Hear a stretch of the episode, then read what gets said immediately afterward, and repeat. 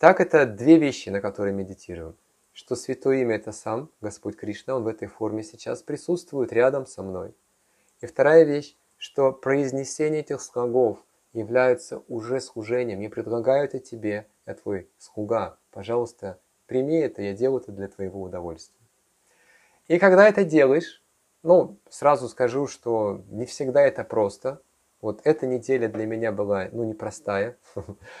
В прошлый раз я похвалился немного, сказал, что вот все получается, ну, как-то сосредотачиваешься, но в этой неделе Кришна устроил для меня а, беспокойство в уме, вот. Но все равно я все делал, больше усилий, потому что когда ум а, улетает куда-то, ну что на него гневаться? Еще хуже будет. Просто возвращаешь его назад и опять вспоминаешь, что это святое имя, это сам Кришна.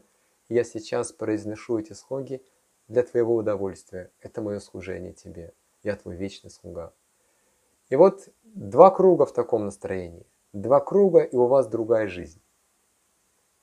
Потому что это то, что вы почувствуете, даже те усилия, даже эти попытки бороться с умом ради того, чтобы вот так служить святому имени, а, очень сильно повлияют.